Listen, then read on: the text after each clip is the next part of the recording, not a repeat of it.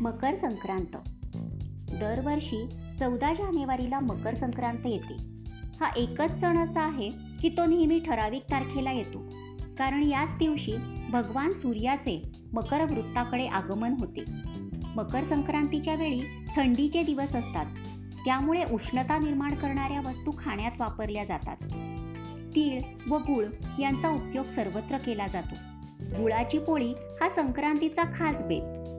मुगाची खिचडी व वांग्याचे भरीत संक्रांतीच्या जेवणाला तर लज्जतच आणतात. संक्रांतीचे पूजन करताना मातीच्या छोट्या छोट्या सुगडांना महत्त्व असते. ऊस बोरे ओला हरभरा या वस्तू संक्रांतीच्या वाणात वापरतात. सुवासिनी एकमेकांनाही वाणे व काही वस्तू भेट म्हणून देतात. संक्रांतीला सर्वजण एकमेकांना हलवा व तिळगुळ देतात आणि एकमेकांना विनवतात. तिळगुळ घ्या गोड बोला. मुले तर आकाशात रंगीबेरंगी पतंग उडवून या दिवसाचा आनंद लुटतात. असा हा संक्रांतीचा सण म्हणजे न्याराच असतो.